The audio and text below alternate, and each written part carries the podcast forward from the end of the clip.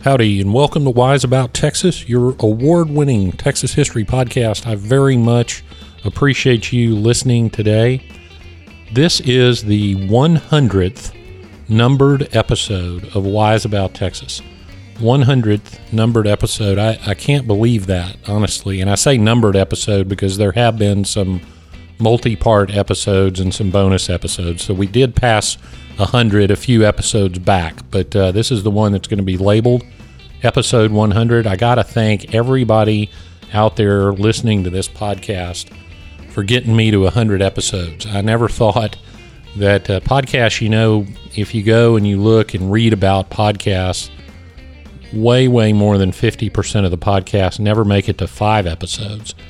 Uh, but this podcast is still growing, and I really did not anticipate that. This started as a fun project, an opportunity for me to give back to the history community, produce some Texas history content that might be heard um, by people who wouldn't traditionally hear or read about Texas history. And I, I did it because I think that it is important to keep Texas unique, to keep Texas different, and to honor everything our forebears have done to bring us what I definitely believe in and can prove is the greatest state in the nation.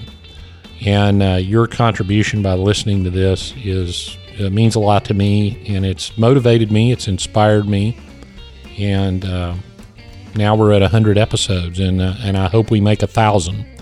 I'll tell you statistically, uh, we are closing on closing in on a very big number of people who have heard this podcast, and uh, we're well over eight hundred thousand right now. And like I said earlier, it's growing. It's been heard in 150 countries around the world, so that's uh, really just amazing. But the best thing about it all, to me personally, is it's enabled me to meet just some wonderful people around this state, and I mean all around this state who share my love and our love for the state of Texas and for the history of the state of Texas. Well, today for the 100th episode, and by the way, I'm releasing this episode on April 21st, 2021, San Jacinto Day, the 185th anniversary of the Battle of San Jacinto. So today, we are going to talk about the San Jacinto monuments, and there's not just one. So let's go back to 1836 and 1936 and get wise about Texas. Will you come to the bower I have shaded for Well, before we get to the monuments, let me remind you and myself, frankly, why San Jacinto was so consequential. It was one of the de- decisive battles in world history. And uh, I think we'll let the San Jacinto monument that stands today, the 1936 monument, speak for itself. Here's what's written on the San Jacinto monument. Quote, Measured by its results, San Jacinto was one of the decisive battles of the world. The freedom of Texas from Mexico, won here, led to annexation and to the Mexican American War, resulting in the acquisition by the United States of the states of Texas, New Mexico, Arizona, Nevada, California, Utah, and parts of Colorado, Wyoming, Kansas, and Oklahoma. Almost one third of the present area of the American nation, nearly a million square miles of territory, changed sovereignty. Close quote. There's another uh, great quote from Napoleon Bonaparte. He said this quote, Quarter hours decide the destiny of nations. Close quote. Well, that's literally true for the Battle of San Jacinto, of course, which landed, which lasted all of 18 minutes. So today, let's talk about those monuments. You know, monuments, of course, memorialize our history. The word monument comes from words in Greek and Latin that mean to remind or to advise or to warn. And they might mark a place, an event, or a person, and they're important because they're a visual reminder, often an artistic reminder, or an advisor or a warning. They can spur emotion, they can spur thought. You know, every election day that longtime listeners of this podcast know I'm an elected judge by day. And uh, every election day I've been on the ballot and there have been six of those, by the way, I go to the San Jacinto battleground and I reflect just a moment on what happened there and why I want to continue to serve Texas. So that monument and that place serves an important purpose to all of us. Now, from the start, the Texans knew the importance of the San Jacinto battleground. The battle occurred on a ranch owned by a lady named Peggy McCormick. She was a widow. She had two sons that lived with her on the ranch. And the carnage, of course, was significant, and hundreds of bodies of Mexican soldiers littered Miss McCormick's cow pasture. In fact, shortly after the battle, Miss McCormick, none too happy, of course, with the situation. Oh, by the way, before the battle, both armies had consumed uh, much of her cattle herd and any uh, grain and corn she was raising. She comes up to Sam Houston shortly after the battle and demand demanded that he get the bodies off of the field. Uh, well, the Texas Army was not about to do that, and uh, she suggested that Houston get Santa Anna to bury the body. Santa Anna refused. Santa Anna, the Napoleon of the West, refused to give his own soldiers a burial. Remember, he had fled the battlefield uh, almost immediately after it started, was captured a day later. Houston decided to take a different tack and invoke history, and he informed Miss McCormick that her ranch was now hallowed, hallowed ground and it would be one of the most historic places in Texas history. And she's quoted as saying, I don't know if this is a direct quote or not, but here's the quote, quote To the devil with your glorious history, take off your stinking bodies. Well, it didn't get done. Um, and eventually smelled so bad that Houston and the Army just moved after four or five days, just moved up the bayou to get away from it. And uh, poor Miss McCormick and her two sons were left with the gruesome task of cleaning up the battlefield. The battleground was also a tourist attraction from the start. Well, uh, from the start might be a little bit of an overstatement. There weren't many tourists, of course. Houston was founded in 1836. Later that year, McCormick's Ranch was in the middle of nowhere as far as uh, anyone was concerned from from Houston. It was the middle of ranch country. It's hard to imagine that area being ranch country now, but it was. Uh, Lynch's Ferry, of course, existed, but there wasn't a whole lot in the way of settlement but there were tour there were some tourists. In 1837, John James Audubon landed in Galveston.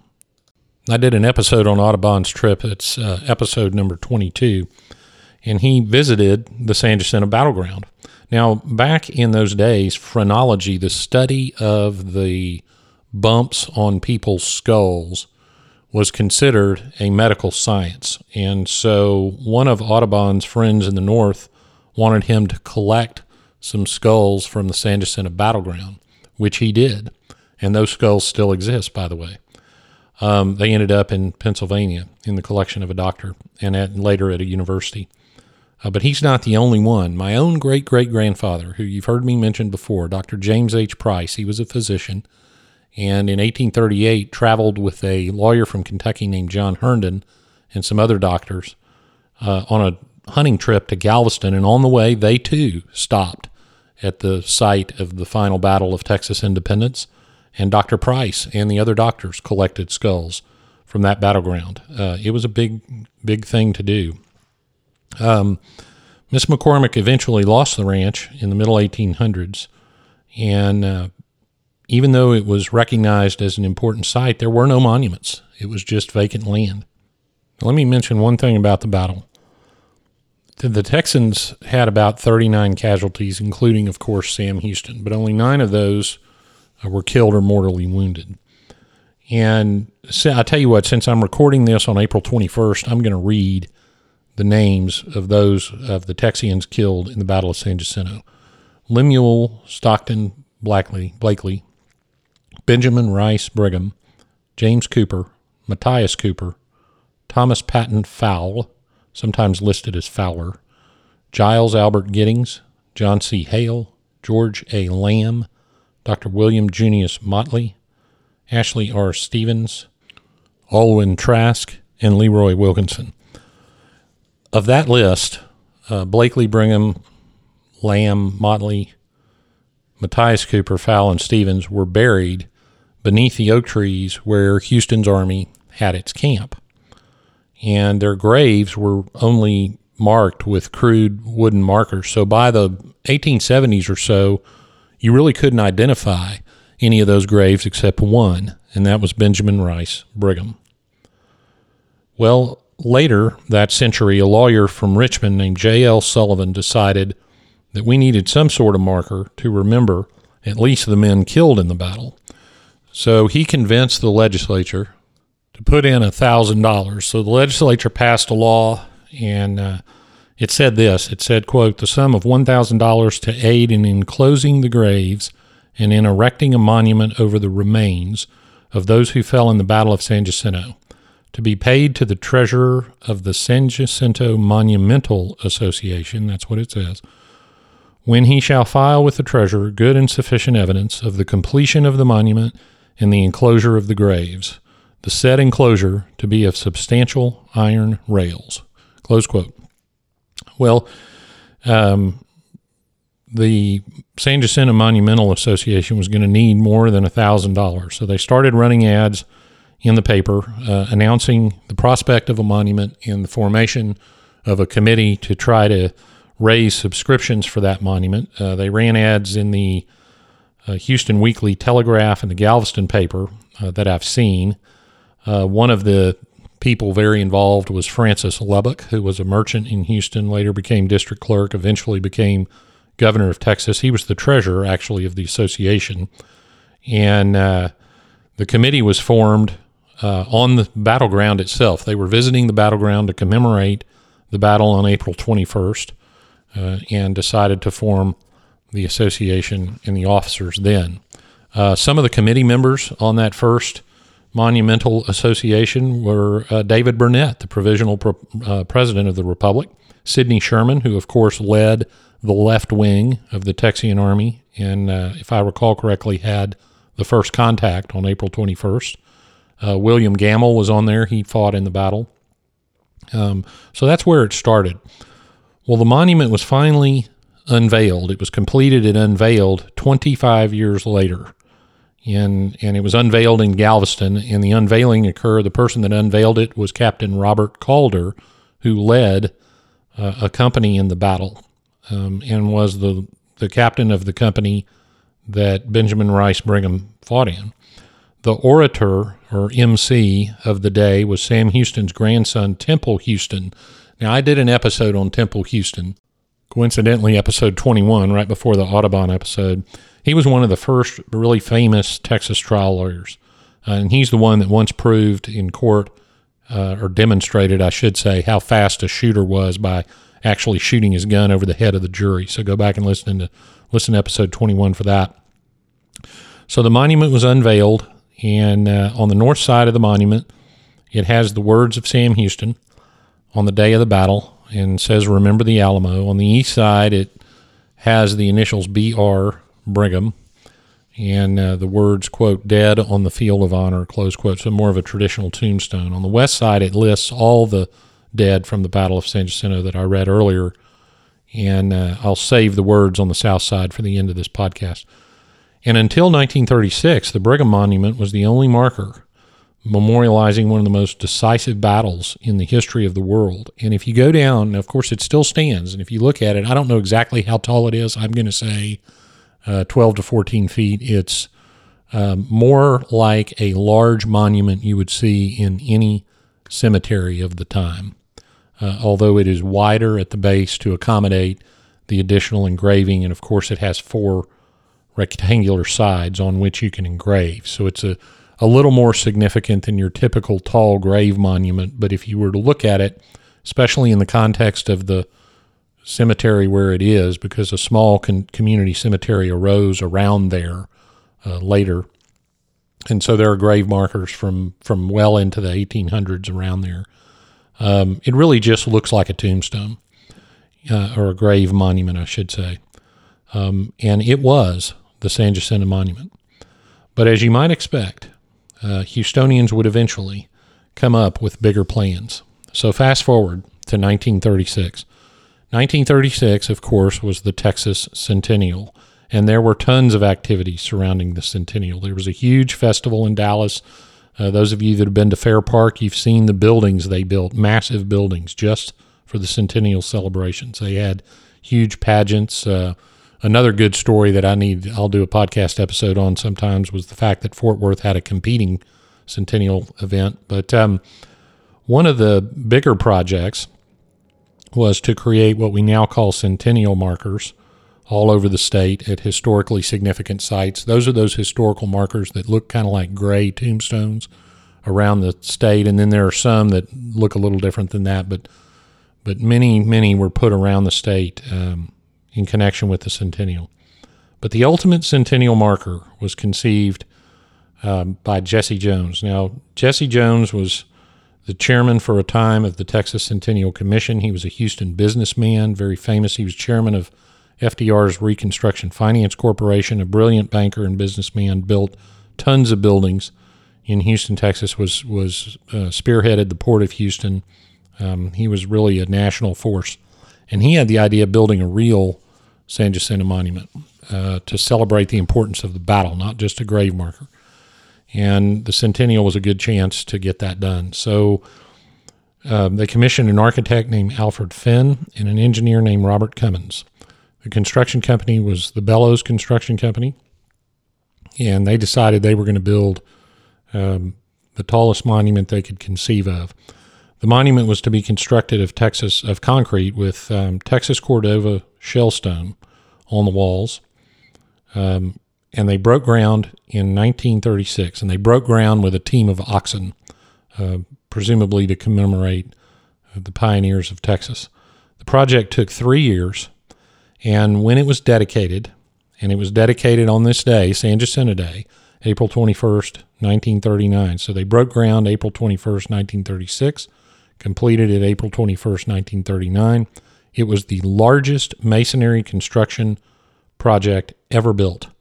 It cost a million and a half dollars. Now that's that's unbelievable today because it would cost a million and a half dollars to get the plans drawn. It seems, but um, cost a million and a half dollars. Workers made between $2 and $2.50 per day, and that did not include the time they had to spend walking up to whatever level they were working on at the moment. When completed, the monument was they oh the top of the monument I forgot to mention the top of the monument of course has a 9-point star now. But there was a lot of discussion whether it was going to have a soldier or a star, and they settled on a star. The monument is 567.31 feet tall. Now, that's important. And it's not important just because I like precision in such matters. It's important because that makes it 12.3 feet taller than the little old Washington Monument up in Washington, D.C. So, yes, the San Jacinto Monument is the tallest. Funny personal anecdote I was on a tour bus in Ireland, the only time I've been to Ireland, and they have a, a big obelisk over there. I can't even remember what it's for. And the tour guy said it is the second largest obelisk behind the Washington Monument. And from the back of that tour bus, I yelled third. And uh, I set him straight before that tour was over. Um, all right. Well, there's one more monument, actually, a collection of monuments I want to mention before I close, because this will be very interesting the next time you go to the San Jacinto Battleground. In 1894, a committee of veterans, which included in 1894 survivors of the battle.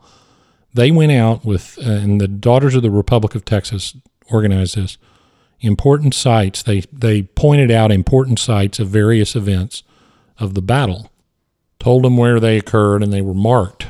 Um, in 1897, they were marked with pipes. But in 1912, they were replaced by granite, kind of granite boulders slash markers erected by the Daughters of the Republic of Texas. And so as you go around the San Jacinto battleground, you can see these markers and they're numbered. And you can get a map from the uh, San Jacinto Battleground website that'll tell you where these markers are and what they are.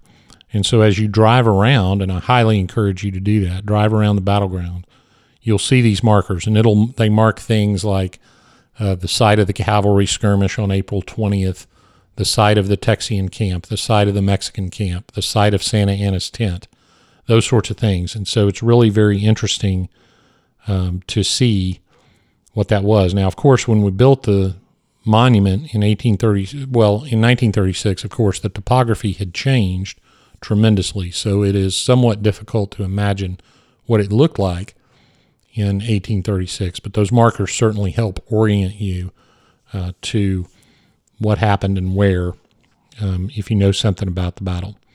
So that's a little about the monuments located at San Jacinto. But I want to leave you today with the words of Secretary of War Thomas Rusk, who said this about San Jacinto quote, The sun was sinking in the horizon as the battle commenced, but at the close of the conflict, the sun of liberty and independence rose in Texas. Never, it is to be hoped, to be obscured by the clouds of despotism. We have read of deeds of chivalry and perused with ardor the annals of war. We have contemplated, with the highest emotions of sublimity, the loud roaring thunder, the desolating tornado, and the withering simoom of the desert. But neither of these, nor all, inspired us with emotions like those felt on this occasion. There was a general cry which pervaded the ranks Remember the Alamo! Remember La Bahia! These words electrified all. Onward was the cry. The unerring aim and irresistible energy of the Texas Army could not be withstood. It was free men fighting against the minions of tyranny, and the result proved the inequality of such a contest. Thomas J. Rusk. Well, now I get to the part of the episode where I talk about uh, called Getting There, where we talk about how to get there. Well, we're going to talk about how to get to the San Jacinto Battleground. Put uh, 3523 3523 Independence Parkway South, LaPorte, Texas, into your GPS, and that'll take you right there. It's off of uh, State Highway 225. There's an Independence Parkway exit. Drive toward uh, the tallest monument, and you will be there. Bring your lunch and plan to spend some time out there. We've got the San Jacinto Museum of History, which is a great place to see some um, artifacts from the period and learn a lot about what went on on that sacred ground. Well, that wraps it up for this episode of Wise About Texas. Happy San Jacinto Day to everyone. Uh, you can find us on Twitter and Instagram at Wise About Texas and like and share the Wise About Texas Facebook page. If you get a minute, leave a five star review for us. That helps other people find the show and learn a little about Texas history. And if you're interested in supporting the preservation and promotion of Texas history, you can go to patreon.com slash wise about Texas and sponsor the show. Thanks for listening today. Go out and do something for Texas. And until next time, God bless Texas, and we'll see you down the road.